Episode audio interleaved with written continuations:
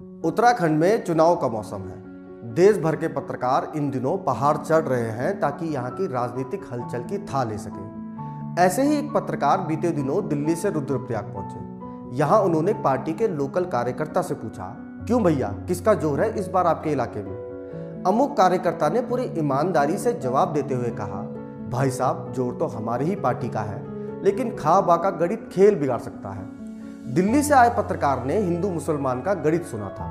तिलक तराजू और तलवार सुना था। एम वाई गठजोड़ की भी उन्हें जानकारी थी। लेकिन ये खाबा का गणित आखिर क्या बला है, इससे वो अनजान थे। खाबा का ये वही गणित है, जिसकी चर्चा हुए बिना उत्तराखंड का कोई चुनाव पूरा नहीं होता। बल्कि मुख्यमंत्री, नेता प्रतिपक्ष और पार्टी अध्यक्ष तक जब चुने जाते हैं तो इस खाबा के गणित को नजरअंदाज नहीं किया जाता। इस गणित में खा का मतलब होता है खसिया। खसिया एक ऐसा शब्द जो पहाड़ों में या तो दबे छिपे बोला जाता है, या राजपूतों को छेड़ने चिड़ाने के लिए इस्तेमाल होता है। अक्सर राजपूत लोग खुद को खसिया बोले जाने पर बिदक भी जाते हैं। लेकिन क्या वाकई खसिया एक अपमानजनक शब्द है? ये शब्द कहाँ से आया? दुनिया में कहाँ कहाँ इस शब्द का प्रयोग होता है और आखिर कौन होते हैं खसिया? इन सभी मुद्दों पर आज हम तफसील से बात करेंगे। नमस्कार, मेरा नाम है मनमीत और आप देख रहे हैं पर्वतों के रहवासियों को समर्पित बारामासा का ये कार्यक्रम हाईलैंडर्स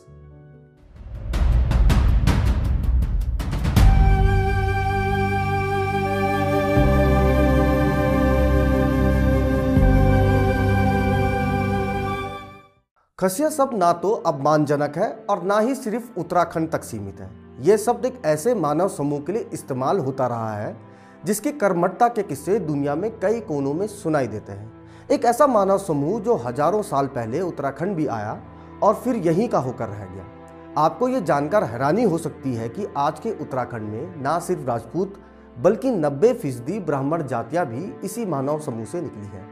जी हाँ पहाड़ों के 90 प्रतिशत ब्राह्मण भी असल में खसिया ही हैं। ये तथ्य अगर आपको हैरान कर रहा है तो चलिए आपको खसों के मूल इतिहास की ओर ले चलते हैं। हिमालय से हज़ारों किलोमीटर दूर सेंट्रल एशिया में दुनिया की सबसे बड़ी झील है। इसे कैस्पियन सी या कैस्पियन सागर भी कहा जाता है। यहीं से काककस पर्वत श्रृंखला का विस्तार भी शुरू होता है, जो ब्लैक सी तक फैलता है। माना जाता है कि खस नस्ल के लोग मूलतः इसी पर्वत श्रृंखला से निकले। प्रोफेसर डी डी शर्मा अपनी किताब हिमालय के खस में लिखते हैं। काकेशस पर्वतों में रहने वाले लोग ही खश कहलाए जिन्हें मूलतः कस्सी कहा जाता था। बल्कि इन्हीं लोगों के कारण कैस्पियन सागर को भी अपना नाम मिला जिसे अरबी भाषा में बहरे खश या खश सागर कहा जाता है। कुछ रिपोर्ट के अनुसार इस इलाके में हज़ारों साल पहले एक बड़ा भूकंप आया था। इसमें हज़ारों लोगों की मौत हुई और बाकी बचे लोगों ने तेज़ी से पलायन करना शुरू किया। यही लोग फिर मध्य एशिया होते हुए भारत भी पहुँचे और खस कहलाए प्रोफेसर डी डी शर्मा के साथ ही देश और दुनिया के कई शोधकर्ताओं और इतिहासकारों ने खसों को मूलतः काके कस का ही वासी बताया है। साल 1828 में रिडसैबर अठारह में वॉटसन, अठारह सौ चौरासी में एटकिंसन और 1929 में प्रोफेसर एल डी जोशी ने भी खसों पर शोध किए। इन सभी इतिहासकारों और वैज्ञानिकों ने खसों का संबंध काकेकस पर्वतों में रहने वाले कस्सी या कसायत मानव समूह से माना है।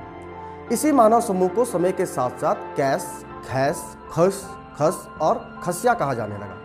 इतिहासकार ट्रैबो के अनुसार पूर्व पसार काल के अंत में खस मानव समूह की एक शाखा काकेकस से अनातोलिया की ओर चलते हुए मध्य यूरोप में दाखिल हुई और वहीं बस गई।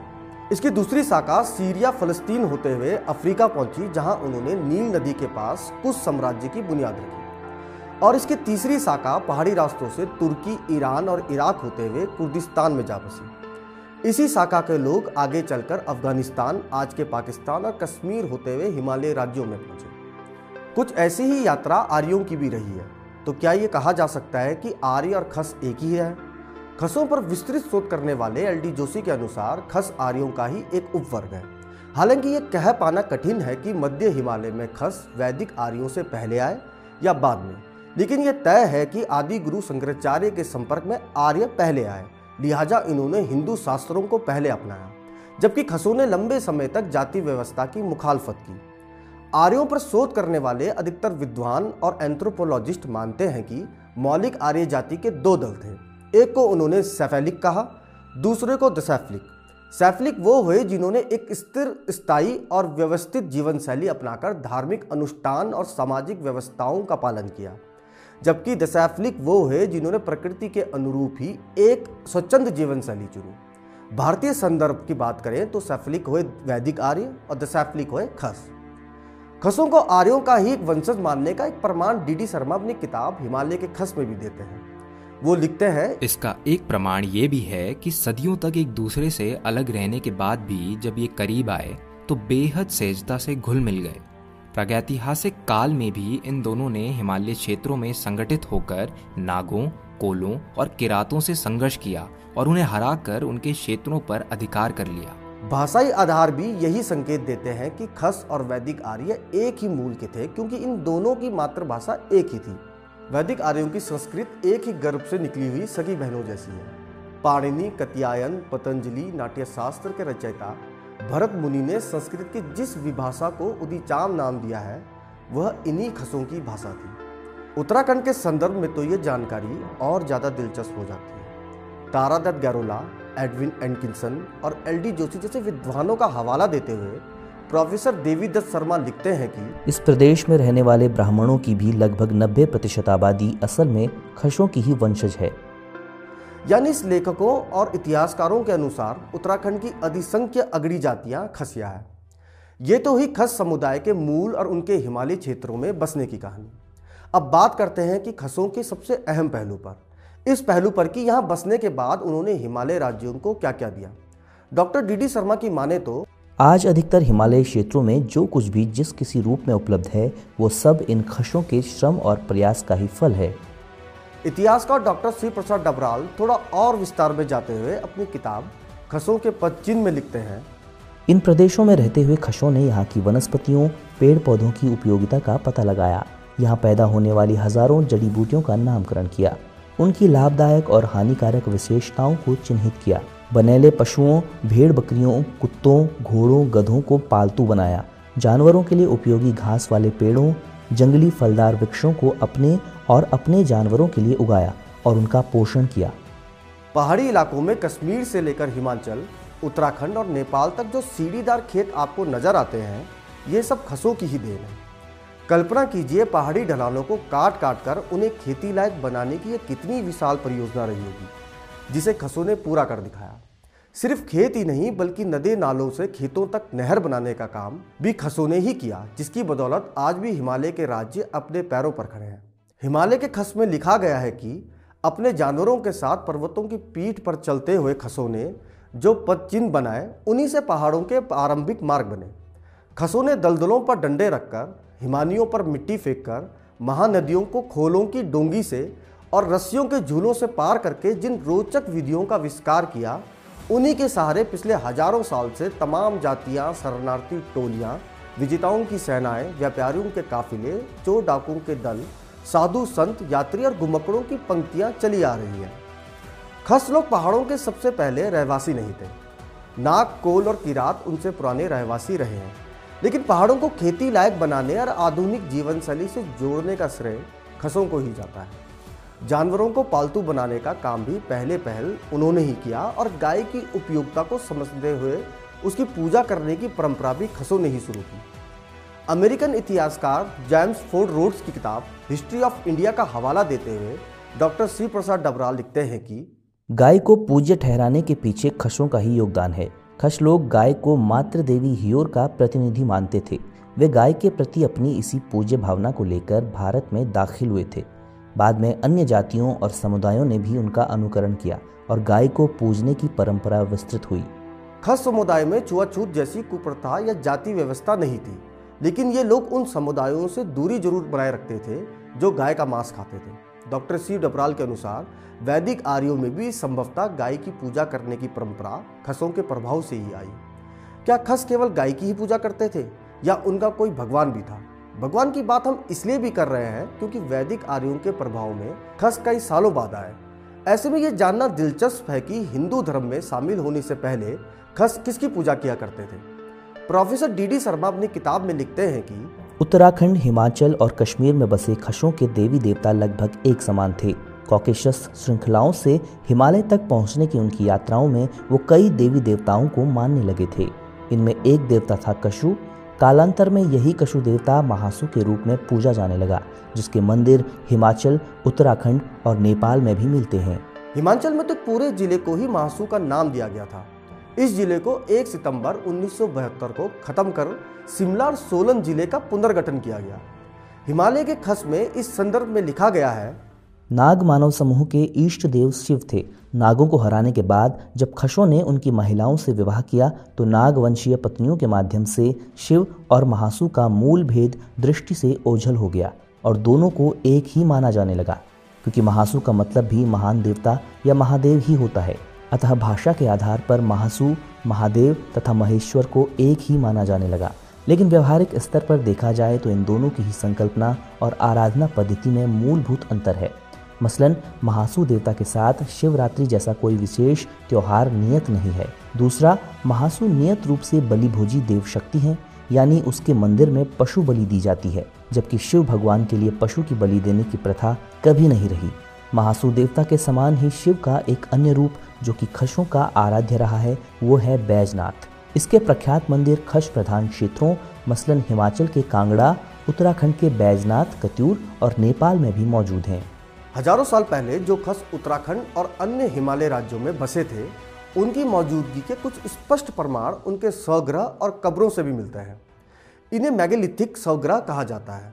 19वीं सदी के इंग्लैंड के इतिहासकार जे डब्ल्यू व्हीलर के अनुसार, ये स्वग्रह अल्मोड़ा के देवीधुरा से लेकर पश्चिम में लेह लद्दाख तक पाए जाते हैं। लाहौल स्पीति, चंबा, किन्नौर, कुमाऊं के दाराहाट, बैजनाथ और बागेश्वर में सबसे ज़्यादा मिलते हैं। कुमाऊं क्षेत्र में यह स्वग्रह रामगंगा की घाटी में नौला और जैनल में भी मिलते हैं। जाते जाते आपको खसों से जुड़ी कुछ दिलचस्प बातें और बताते हैं। पहली तो ये कि आज भी उत्तराखंड में जो आंचलिक त्यौहार खूब धूमधाम से मनाए जाते हैं, उनमें अधिकतर खसों के ही त्यौहार हैं। मसलन हरियाली जिसे हरेला भी कहा जाता है, बगवाली, बूढ़ी दिवाली, उत्तरायणी, फूलदई, भुंडा आदि। ये सब खसों के ही त्यौहार हैं। अब जब खसों के इतिहास के बारे में आप इतना कुछ जान गए हैं तो एक अंत में दिलचस्प कहानी आपको और सुनाते हैं। यह कहानी तब की है जब दूसरा विश्व युद्ध शुरू होने में कुछ ही समय बचा था। और हिटलर प्योर ब्लड, यानी सबसे शुद्ध रक्त के मूल को खोजने की सनक में था।